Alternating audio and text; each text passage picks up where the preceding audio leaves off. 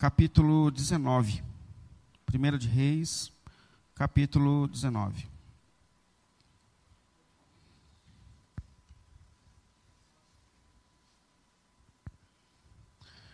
Nós vamos refletir em todo esse capítulo, mas eu vou ler aqui alguns versículos com os irmãos.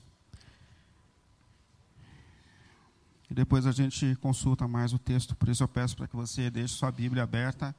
Primeiras Reis, 1 de Reis, capítulo 19. 19. Eu vou ler aqui o versículo 3 e o 4, que dizia assim: Elias teve medo e fugiu para salvar a vida. Em Berseba, de Judá, ele deixou o seu servo e entrou no deserto, caminhando um dia. Chegou a pé, chegou um pé de giesta, sentou-se debaixo dele e orou, pedindo a morte. Já tive bastante, Senhor. Tira a minha vida. Não sou melhor do que os meus antepassados. Queria ler até aqui, mais uma vez, pedir para que você deixe sua Bíblia aberta, porque é o texto que a gente vai usar todo esse capítulo como consulta para a nossa reflexão. Mas diante dessa palavra difícil de Elias, desse momento difícil da vida de Elias, eu queria te convidar à oração. Pai querido, em nome de nosso Senhor Jesus, mais uma vez nós nos colocamos aqui diante de Ti. Rendemos a Ti, Senhor, todo o nosso louvor, toda a nossa gratidão por tudo que o Senhor tem feito por nós, mediante a Sua graça e o Seu amor, Senhor. Obrigado, Senhor. Nós sabemos que nós só estamos aqui hoje por causa do seu cuidado, por causa da sua graça, Senhor. E nesse momento, Pai, nós pedimos em nome de Jesus que o Senhor nos fale mediante a sua palavra, nos instrua, nos ensine, nos direcione, Senhor, para que a gente possa viver a cada dia mais alinhado aos seus propósitos eternos. Pelo nome de Jesus. Amém, Senhor. Amém. Pode sentar, por favor. Eu não sei se em algum momento da sua vida você já parou e perguntou o que de fato importa, o que realmente dá sentido e significado à nossa existência. E é sobre isso que a gente tem refletido nessa série.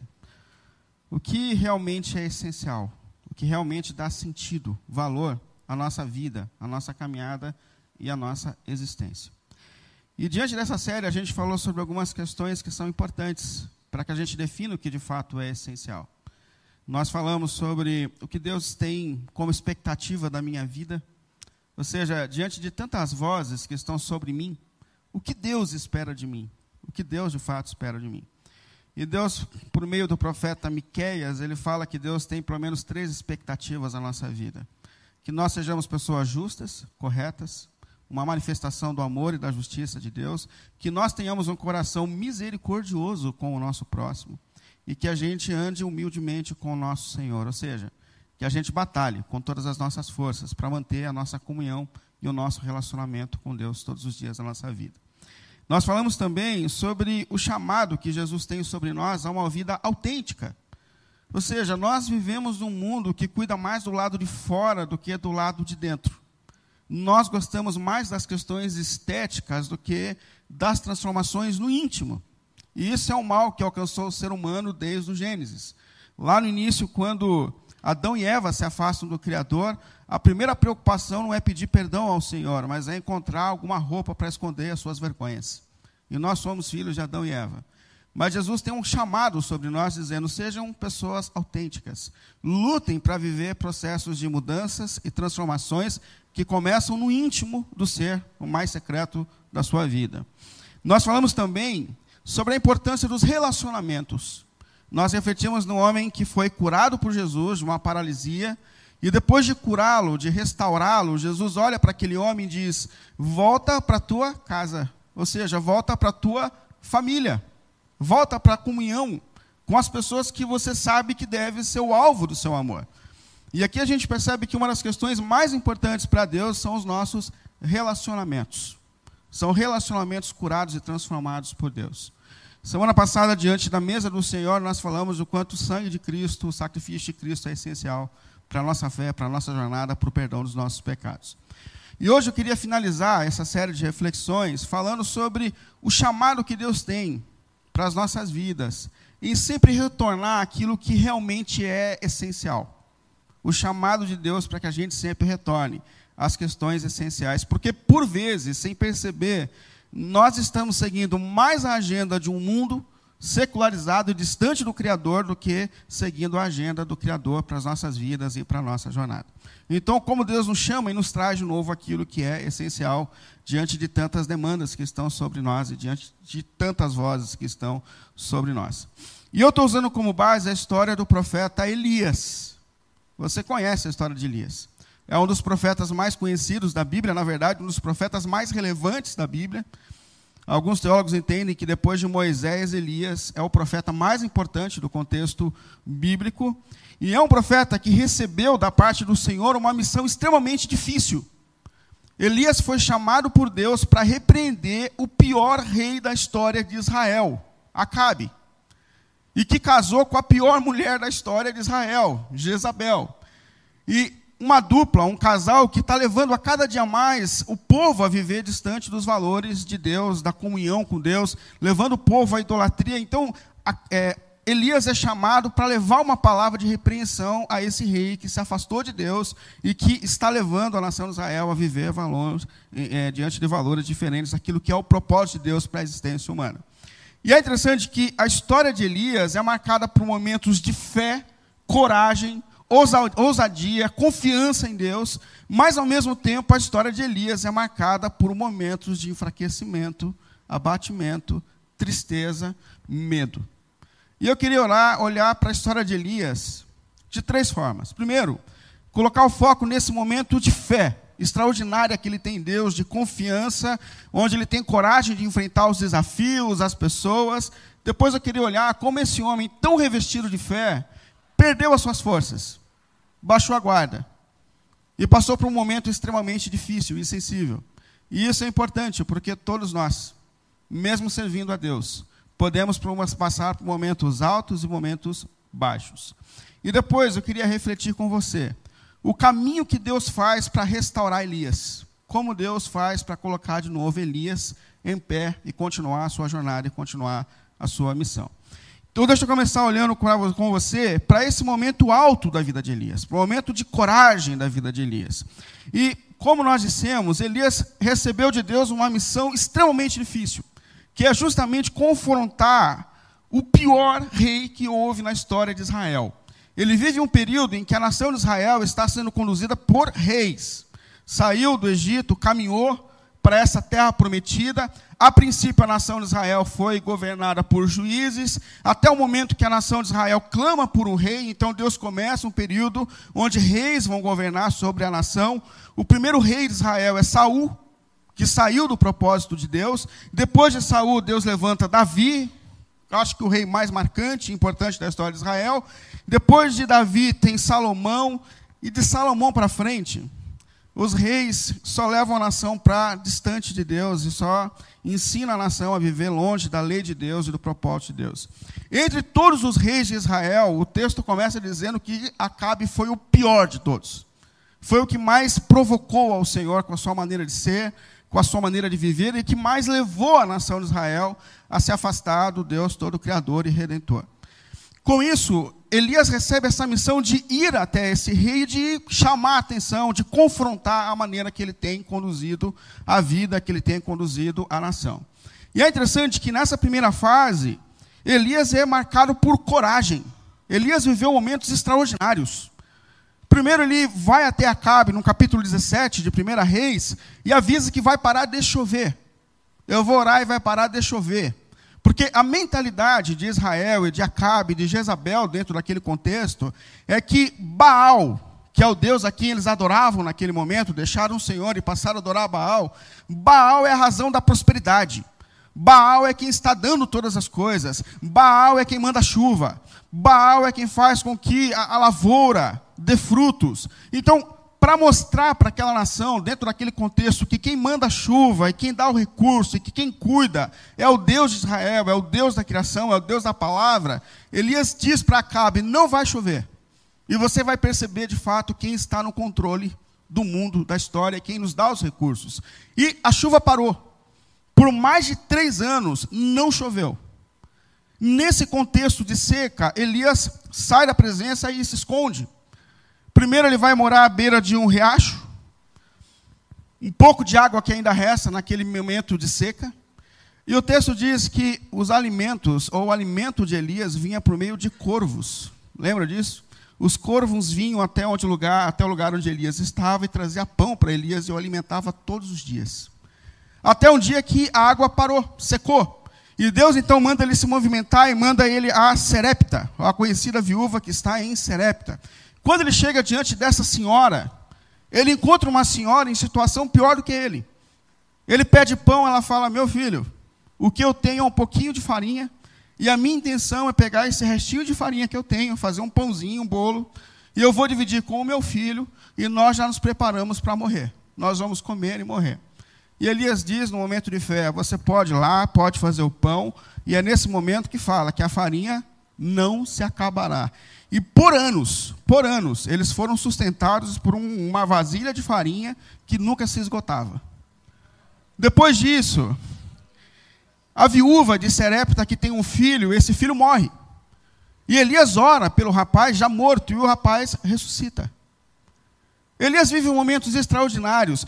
Depois de três anos, Elias recebe a missão de voltar a Acabe. E é o momento de Israel em extrema crise que eles estão vivendo. Três anos sem chuva, as lavouras secaram, os lugares com água acabaram, os animais estão morrendo. E essa crise não é só estrutural, essa crise também é ainda mais espiritual. Jezabel, a esposa de Acabe, mandou matar todos os profetas de Deus. Eles vivem um momento de medo, de pavor se estabelecendo sobre a nação.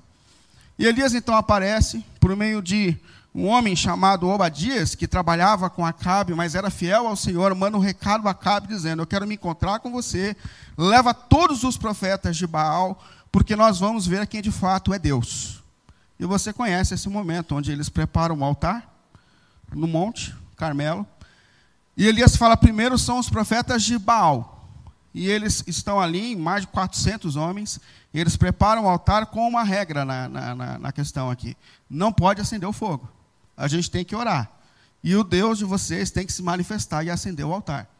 E eles oram desde manhã até o meio-dia e nada acontece.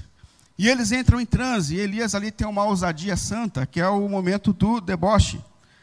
Capítulo 18, 27 e 28, Elias começa a olhar para aqueles homens, homens em transe, quase meio-dia, e nada acontece. Ele fala assim: gente, vamos, vamos orar mais alto. Quem sabe, quem sabe, o Deus de vocês está meditando. Quem sabe ele está ocupado, viajando, dormindo. E eles começam a gritar em êxtase ainda mais alto, pedindo para que Baal se manifestasse, e nada acontece, e eles começam a machucar o próprio corpo. O alto flagelo, na expectativa de chamar a atenção de Baal, e nada acontece, e Elias fala: acabou, gente, já deu tempo de vocês, agora vocês vão descobrir de fato quem é o Senhor. Ele limpa tudo, remonta o altar, depois de montar o altar e colocar o sacrifício, ele olha para o pessoal e fala: joga água aqui, vamos encharcar esse negócio, porque água e fogo não combinam. E ele encharca o altar uma, duas, três vezes, ele ora ao Senhor, e o Senhor se manifesta e consome o altar, consome tudo. E naquele momento Israel declara que de fato só o Senhor é o único e verdadeiro Deus. Depois disso, ele ora ao Senhor e volta a chover. Quando a gente olha para a história de Elias, você, eu não sei, mas quando eu olho até esse momento da história de Elias, eu falo, Elias, daqui para frente, viveu uma história de triunfo. O homem que viu o que Elias viu, o homem que teve um nível de fé que Elias, que, que Elias teve, eu acho, eu entendo que daqui para frente Elias ia viver rompendo em fé para sempre, porque nada mais segura esse homem diante de tudo que ele viu Deus fazer. Mas não é assim. Depois disso, Elias tem um momento intenso de crise espiritual e emocional. Eu acho tão importante isso porque Deus não esconde os momentos de fraqueza daqueles que são o seu povo. Por quê? Porque o propósito de Deus não é falar de pessoas extraordinárias. O propósito de Deus é sempre falar de um Deus que é extraordinário. Como disse Tiago, Elias era um ser humano igualzinho a mim e a você, sujeito às mesmas fraquezas, sujeito às mesmas crises. E agora eu queria olhar um pouco para essa crise que Elias entra, para esse momento difícil da história de Elias. Primeiro começa quando Acabe volta para casa e ele conta tudo para a mulher dele, aliás, para a mãe-mulher dele, porque ela parecia mais mãe do que esposa dele. E ele chega em casa e você fala, e diz assim: Você não sabe o que Elias fez com a gente hoje. ele humilhou os nossos profetas, depois os profetas foram mortos. Foi um momento de crise, foi um momento de vergonha. Nós passamos por determinada situação. Quando a Jezabel escuta isso, ela fica revoltada e ela manda um recado para Elias. Versículo 2, capítulo 19.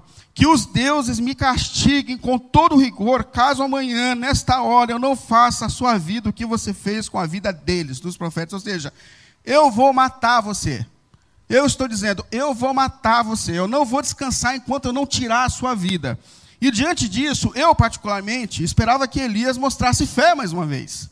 Porque assim, um homem que viu tudo que Elias viu, um homem que orou e parou de chover, um homem que por muito tempo foi alimentado por corvos, os pássaros vinham para trazer alimento para Elias, um homem que, que viu a farinha não acabar, um homem que orou por um morto e o morto ressuscitou, um homem que viu os profetas de Baal sendo humilhados.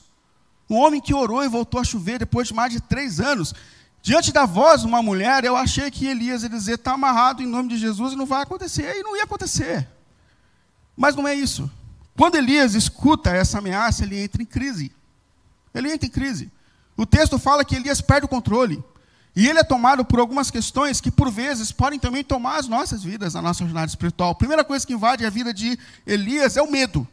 Se você olhar aí no versículo 3 do capítulo 19, o texto diz que Elias teve medo e fugiu para salvar a sua vida. Elias foi tomado pelo medo e começou a fugir de forma desesperada da possibilidade de ter um encontro com Jezabel. E a gente sabe que o medo é uma realidade que cerca a todos nós. Todos nós, de alguma maneira, carregamos o medo dentro de nós. Todos nós tememos alguma coisa. Todos nós. A gente tem medo de ficar desempregado. A gente tem medo de não ser amado. A gente tem medo de ficar sozinho. A gente tem medo de não ter a aprovação das pessoas. Por vezes a gente agrada pessoas que a gente nem aprova, mas com medo de que elas nos façam mal. O medo é uma realidade que alcança e cerca a vida de todos nós. E um dos grandes problemas do medo, assim como está acontecendo com Elias, é que o medo tira a gente, por vezes, daquilo que é a nossa missão. Quantas vezes um pai vai deixar de repreender o seu filho com medo de não ser amado? Quantas vezes, quantas vezes, um pastor vai deixar de cumprir a sua missão com medo de não ser aprovado? Quantas vezes nós estamos bajulando pessoas que nós não aprovamos com medo de que algum mal nos aconteça. O medo é um mal que alcança todos nós, na vida e na jornada. E você sabe qual é o mandamento que mais se repete na Bíblia? Alguém sabe? Não tenha medo. Não tenha medo. A frase que Deus mais repetiu do contexto do Antigo ao Novo Testamento foi: Não temas, não tenha medo. Eu vi uma pesquisa que diz que, se tiver certo, 366 vezes Deus disse às pessoas: não tema, não tenha medo. Ou seja, a gente tem um não tenha medo para cada dia do ano e ainda sobra um para o ano bissexto, percebe? Todos os dias Deus está dizendo para a gente: não tenha medo, não tema, não tenha medo. Mas a primeira coisa que acontece na vida de Elias, essa é tomado pelo medo. A segunda ação que mostra a crise de Elias é o isolamento. Se você continuar o texto, continuação do versículo 3 e o começo do versículo 4, o texto diz que em Berseba de Judá, ele deixou o seu servo e entrou no deserto caminhando um dia. Ele deixa de lado aquele que andava com ele, o seu servo, e ele entra no deserto e ele começa a caminhar sozinho. Ou seja, ele está entrando num abismo de solidão. E uma coisa que nós sempre estamos dizendo é que existe uma diferença muito grande e importante entre a solitude e a solidão. A solitude é saudável. Como dizem alguns, a gente precisa às vezes ficar sozinho com a gente mesmo. Isso faz parte da vida. Jesus ensinou a gente a entrar no quarto secreto, fechar as portas e buscar o silêncio. E no meio de um mundo onde a gente está sendo tão bombardeado por imagens e sons, eu tenho certeza que a solitude é algo essencial para a nossa sobrevivência espiritual e emocional. Agora, diferente é a solidão. Elias aqui, ele está buscando um momento de isolamento. Ele não quer conversar, ele não quer falar com ninguém. Ele deixa o seu auxiliar de lado e começa a se enfiar num deserto para ficar sozinho. Ele não quer ver gente, ele não quer ver pessoas, ele não quer conversar, ele não quer desabafar. Ele está entrando num total estado de isolamento e isso é perigoso, porque pode ser um sinal do nosso adoecimento.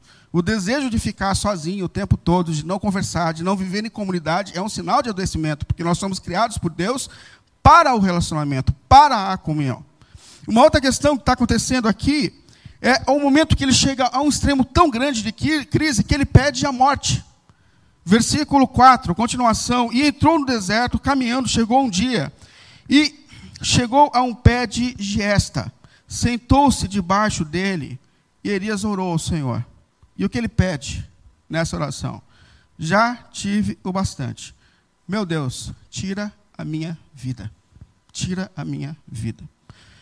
O que ele está dizendo aqui é: Senhor, eu não aguento mais.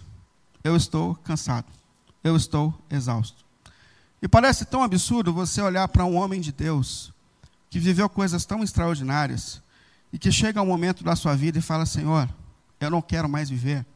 Mas por incrível que pareça, isso foi comum na Bíblia. Moisés, em um momento, orou a Deus dizendo: Senhor, eu não aguento mais. Tira a minha vida. Pode me matar. Jonas orou a Deus dizendo: Senhor, para mim é melhor morrer do que viver. Jó falou: Maldito o dia que eu nasci. Melhor seria que eu não tivesse nem nascido. Por mais absurdo que nos pareça, isso foi mais comum do que a gente pensa. Pessoas que chegaram ao momento de esgotamento e cansaço na sua jornada e na sua vida. E eu fiquei pensando sobre questões que levam Elias a esse cansaço, ou questões que nos levam ao cansaço. Pesquisando sobre isso essa semana, o que mais as pessoas estão dizendo que as estão cansando na jornada, na vida, são as coisas que, é, das questões comuns da vida.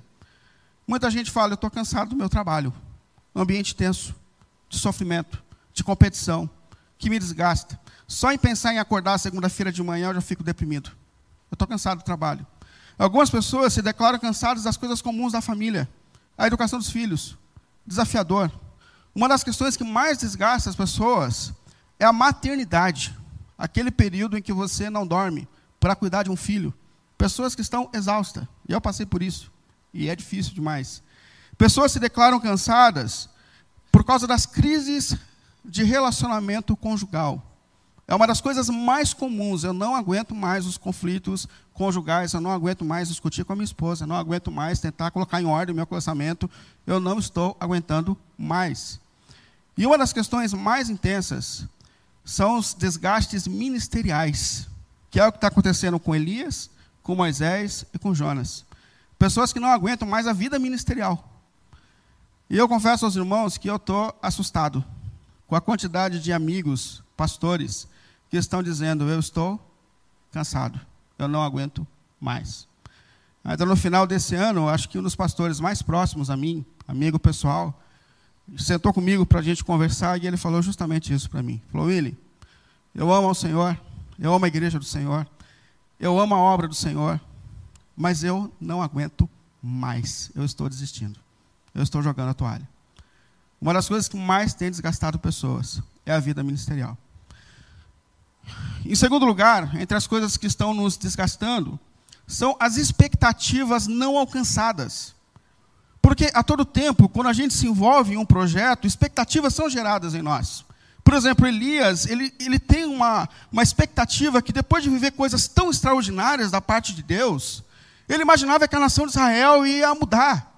Ele imaginava que Deus mandaria juízo sobre Acabe, que Deus eh, traria punição àquela geração incrédula. Ele tinha uma expectativa e de repente ele percebe que as coisas não estão mudando. E ele entra num momento de crise. E uma das coisas que mais estão desgastando pessoas da nossa geração, principalmente no desgaste externo, extremo, com a vida, com o trabalho, é justamente o fato de que a gente coloca expectativas sobre algumas coisas e quando as expectativas não se cumprem, nós somos levados ao cansaço extremo, ao desgaste extremo.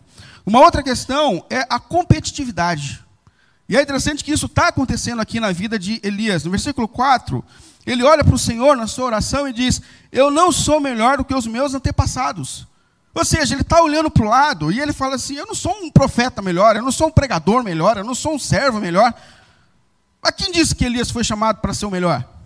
Percebe que essa expectativa que Elias está criando a respeito de si mesmo, do seu ministério, é uma expectativa que ele mesmo criou. E Deus está olhando e falou: Mas Elias, quem falou que você tem que ser o melhor? Mas nós estamos envolvidos em um mundo de comparação, de competitividade. A gente olha para o lado, o problema de você, o nosso problema não é estar tá fora do peso, o problema é o amigo emagrecer. Não é andar de carro velho, é um amigo trocar de carro. O nosso problema sempre está no ambiente da, da comparação. E Elias olha para o lado e fala: Eu achava que depois de tudo que eu vivi, eu seria o melhor dos profetas, o mais impactante dos profetas, e eu percebo que eu não sou, eu sou mais um. E a gente sabe que muitas das demandas e pesos que a gente tem colocado sobre nós não são coisas que Deus colocou, mas sim a nossa própria vaidade. Elias está passando por isso. E agora, tudo isso é tão importante para a gente porque essas mesmas questões que levam Elias ao esgotamento também podem nos levar ao esgotamento. Como disse Tiago, mais uma vez, nós somos seres humanos sujeitos às mesmas paixões e às mesmas fraquezas que Elias. Diante de tudo isso, Elias foi levado a um extremo de esgotamento, de cansaço. E a questão é como Deus restaura a vida de Elias. Como Deus traz de novo Elias para aquilo que de fato é essencial, para aquilo que realmente importa. E eu queria aqui olhar para algumas intervenções do Senhor na vida de Elias que podem ser também intervenções de Deus na nossa vida, na nossa história, para reconstruir a nossa força, para reconstruir a nossa história. E a primeira coisa que Deus dá a Elias é descanso. Descanso. Se você olhar aí na sequência do texto, no versículo 5, o texto fala que depois que Elias falou tudo isso, Elias deitou e dormiu. Entrou num período de sono. Ele saiu daquele lugar onde estava, Deus deu uma missão para ele caminhar a um novo lugar, ao Monte Horebe, e, e ali ele se enfia e ele dorme. Ele entra num período de sono. E Deus permite o sono de Elias. E depois um anjo vai e acorda Elias. E Deus colocou um anjo para cuidar de Elias. E Deus vai e acorda Elias e fala: Elias, come alguma coisa. Imagina essa situação. Elias está nervoso, está tenso. Elias está perguntando quais são os próximos passos. O que eu tenho que fazer? Deus, o que eu fiz até aqui não deu certo. Qual é o próximo passo? Qual é a minha próxima atitude? E Deus chama Elias e fala: e se a gente pedisse uma pizza? Para conversar, tomar uma Coca-Cola? Vamos relaxar, Elias, você está muito tenso. Vamos comer alguma coisa. E eu fico imaginando como a gente, por vezes, lidar com as questões da vida, com a atenção, achando que nós estamos no comando do mundo, que as nossas ações, as nossas atitudes são que vão governar a história. E Deus fala assim: calma, Elias, calma, meu filho. Vamos comer uma pizza, vamos comer alguma coisa. Você não está bem, você está achando que você está no controle do mundo. E Elias come, e depois de comer, ele dorme de novo, descansa mais um pouco. Eu acho extraordinário isso, porque uma das questões mais importantes da nossa vida é o descanso. Desde o princípio da criação, Deus está falando com a gente sobre a importância do descanso. Uma das coisas mais discutidas na teologia atual por teólogos que não são sabatistas é sobre a necessidade do descanso. E a gente recebe isso na nossa confissão de fé nós entendemos que de fato Deus cria um mundo com ritmo, seis dias de trabalho e um dia de total descanso e adoração a Deus, e por vezes a gente tem deixado de lado aquilo que é tão importante. E o descanso, ele fala tão, tanto sobre nós, porque quem descansa confia no cuidado de Deus. Só para quem acredita que existe um Deus que governa sobre todas as coisas. Foi até engraçado, porque eu estava fazendo esse sermão essa semana, e eu estava dirigindo, aí meu telefone tocou. Aí eu olhei, era um amigo meu que também é pastor. Aí eu encostei meu carro. E ele falou assim, cara, vem, você vai pregar aqui em dezembro. Eu falei, não vou. Ele falou, vai. Eu falei, não vou. Vai. Começou a discussão santa. Não vou. Eu falei, não vou.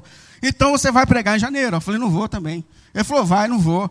Aí eu falei assim, cara, janeiro. Eu falei assim, não, janeiro, primeiros 15 dias eu entro de férias. Então não vou mesmo. Agora esquece que eu não vou mesmo. Aí ele brincando comigo falou assim, cara, você vai tirar férias. Você não sabe que o diabo não descansa. O diabo não tira férias. Aí eu falei, lógico, cara, que o diabo não descansa. Ele não confia em Deus. A gente confia, por isso que a gente descansa. E a gente deu risada juntos. Mas essa é a verdade. Quando a gente descansa, a gente está dizendo, diante de tudo, de todos, até do diabo, nós confiamos no cuidado de Deus sobre a nossa vida. O resultado da nossa vida não vem do nosso esforço, vem de uma intervenção de Deus. Nós temos uma parte. E nós temos que dar o melhor de nós naquilo que Deus tem colocado sobre nós como a nossa parte. Mas o resultado, quem dá, é o Senhor. É sempre o Senhor. É sempre o Senhor. Outra questão que Deus dá para restaurar Elias, além do descanso, é o diálogo. Eu chamaria isso do ambiente da oração. Porque depois que Elias está naquele buraco, enfiado numa caverna, Deus fala com Elias e fala assim: Elias, versículo 9: O que, que você está fazendo aqui, Elias? O que está acontecendo na tua vida? Qual é essa fase? Elias, o que, que você está fazendo nesse buraco? Aí Elias, meu irmão, Elias rasga o verbo, ele fala para Deus, ele fica bravo. E no versículo 10 ele fala: Elias então respondeu: Tenho sido muito zeloso ao Senhor, o Deus dos exércitos. É, os israelitas rejeitaram a aliança com o Senhor, eles quebraram seus altares, eles mataram os profetas à espada. Eu sou o único que sobrou, agora também estou procurando me matar. Eu estou vivendo um momento de crise. Eu esperava que Deus ia intervir, eu esperava que as coisas mudariam, e estou eu aqui enfiado num buraco, eu não aguento mais, eu estou cansado. E ele fala um monte para Deus. E ele fala um monte para Deus, ele rasga o coração. E é interessante que se você olhar no versículo 13, Deus provoca Elias de novo. Ele fala, Elias, o que, que você está fazendo aqui? Cara, Elias começa tudo de novo. Deus, eu estou aqui, eu sou o único. E sabe o que é interessante? Que enquanto ele fala, Deus está tratando ele. E quando nós refletimos sobre a oração, nós vimos que essa é uma das questões mais importantes da oração. Normalmente, quando a gente ora, a gente acha que o mais importante é o que Deus está fazendo lá. E Deus faz lá. Eu não estou dizendo que Deus não escuta as nossas intercessões. Deus escuta as nossas intercessões, Deus escuta as nossas orações. Mas quando a gente ora, o mais importante é o que Deus está fazendo aqui, em mim, enquanto eu estou orando. Deus está agindo na minha vida. Deus está agindo na nossa história. Enquanto nós colocamos o nosso coração diante dele. É o que acontece, como nós vimos com o profeta Abacuque, que começa uma oração mal-humorado. E ele diz: Senhor, Senhor, como o Senhor pode ver tanto mal, tanta coisa ruim? O Senhor não responde às nossas orações, o Senhor não intervém, o Senhor não faz nada. E quando Deus responde, ele fala: Você acha que está ruim? Vai ficar pior. E, e Abacuque continua orando, orando, orando. E a gente não sabe muito bem o que acontece, mas é na oração que Abacuque está sendo transformado, porque ele termina o seu livro dizendo: Ainda que tudo dê errado, ainda que os resultados não sejam como eu espero, eu vou continuar me alegrando e exultando no Deus da minha vida, no Deus da minha salvação. Deus atua intensamente em nós enquanto nós oramos. E é por isso que Elias é chamado ao diálogo. E é por isso que nós também estamos sendo chamados ao diálogo. A falar mais com Deus, a colocar mais o nosso coração diante de Deus. Por quê? Porque Deus está agindo em nós enquanto nós oramos. E talvez o que nos falte, irmãos, é mais quarto secreto. É colocar mais o nosso coração diante de Deus. Quando nós refletimos sobre a ansiedade, uma coisa que marcou muito o meu coração é quando Paulo diz assim: lançai sobre ele toda a vossa ansiedade. Ou seja, lança sobre ele todas as suas preocupações, todas as suas inquietações. O lugar onde eu troco a minha autonomia pela confiança em Deus é na oração. É ali que o meu coração começa a perceber a presença e a grandeza de Deus e ele descansa no cuidado, no amor que Deus tem sobre a minha vida. A oração. Terceiro e último caminho que Deus está usando aqui para resgatar Elias é trazendo ele de novo para aquilo que é a sua missão, trazendo ele de novo para as questões essenciais. Versículo 11. Deus fala: Elias, agora deu, sai dessa caverna. Elias levanta e sai da caverna, e eu vou me manifestar para você, Elias. E naquele momento, você conhece esse texto? Deus se manifesta a princípio de três formas. Elias se prepara para perceber e para ver Deus. E de repente vem um vento forte. Depois do vento forte vem um terremoto. Depois do terremoto vem fogo. E o problema é que Elias não percebe a presença de Deus em nenhuma dessas três coisas. E quando a gente olha para a história de Israel, a maneira que eles entendem, que eles perceberam a presença de Deus, é no vento, é no terremoto, é no fogo. Mas Deus não está em nenhuma dessas coisas. Ele não percebe a presença de Deus. E depois dessas três coisas, Deus então manda uma brisa leve e suave. E o israelita nunca tinha percebido a presença de Deus dessa forma, mas ele manda uma brisa leve e suave, e Elias percebe que aquela brisa leve e suave está encharcada da presença de Deus. E o que Deus está fazendo com Elias? E o que Deus está fazendo com a gente nesse momento, quando Ele manda essa brisa leve e suave? Primeiro, Ele está dizendo assim para Elias: Elias, calma, há o tempo certo para cada uma das coisas. Porque qual é a expectativa de Elias? A expectativa de Elias é que Deus mande fogo. Mata Cabe, mata Jezabel, mata aquela geração terrível. Ele, ele quer ver fogo, terremoto, vento forte, juízo de Deus. E Deus está dizendo assim, Elias, não é dessa maneira que eu vou me manifestar nesse momento da história. Calma, há o tempo certo para cada uma das coisas. Calma, há o tempo certo para o juízo de Deus. Calma. E é interessante que para Elias perceber que ainda não é o momento do juízo, ele dá para Elias uma nova missão. Se você olhar no versículo 15, ele fala: sai da caverna, volta para o deserto, lá você tem a missão de levantar novos reis, e lá você vai ungir um novo profeta que vai assumir o seu lugar. E quando ele dá essa missão, Elias aprende uma coisa importante: O que Deus está fazendo é muito maior do que o seu ministério. Percebe? Você é só uma parte, Elias. Você é só uma parte. A história de Israel, a história da humanidade, a história do povo de Deus não se resume no meu, no teu ministério, aliás. O alvo de Deus não é dar a Elias um ministério de sucesso. O alvo de Deus é o reino de Deus, é aquilo que ele está fazendo na história. E ele está dizendo: você é uma parte de tudo aquilo que eu estou fazendo na história. E talvez seja a voz de Deus para mim e para você hoje. A gente é uma geração imediatista, a gente quer resultado, a gente quer ver as coisas acontecendo agora. E Deus está dizendo assim: calma, faça a sua parte.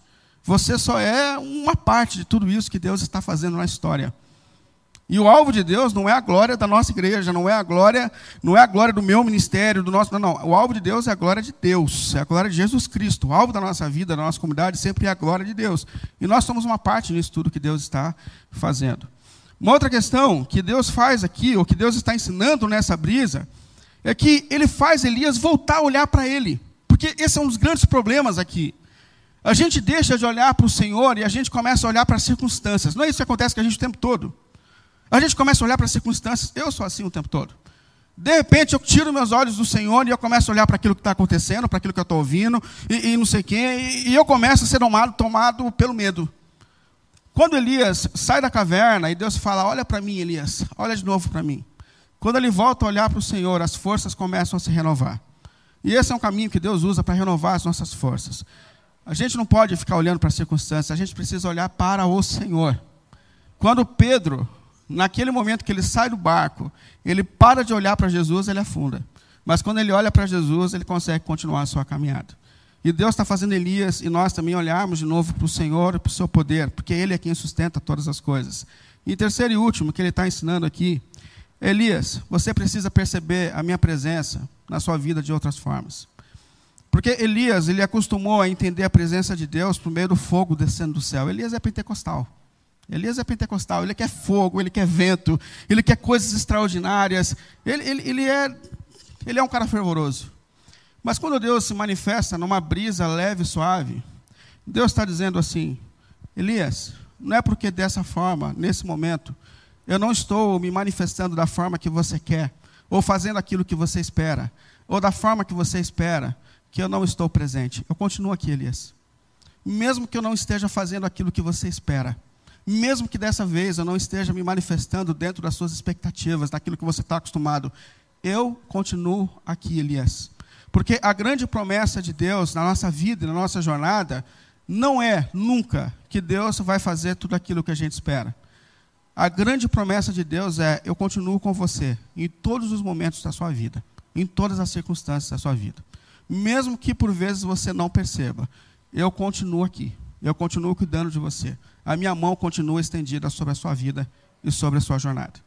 Que Deus nos dê também essa sensibilidade de perceber a presença dele de diversas formas na nossa vida, na nossa história. Porque essa promessa se estende a todos nós.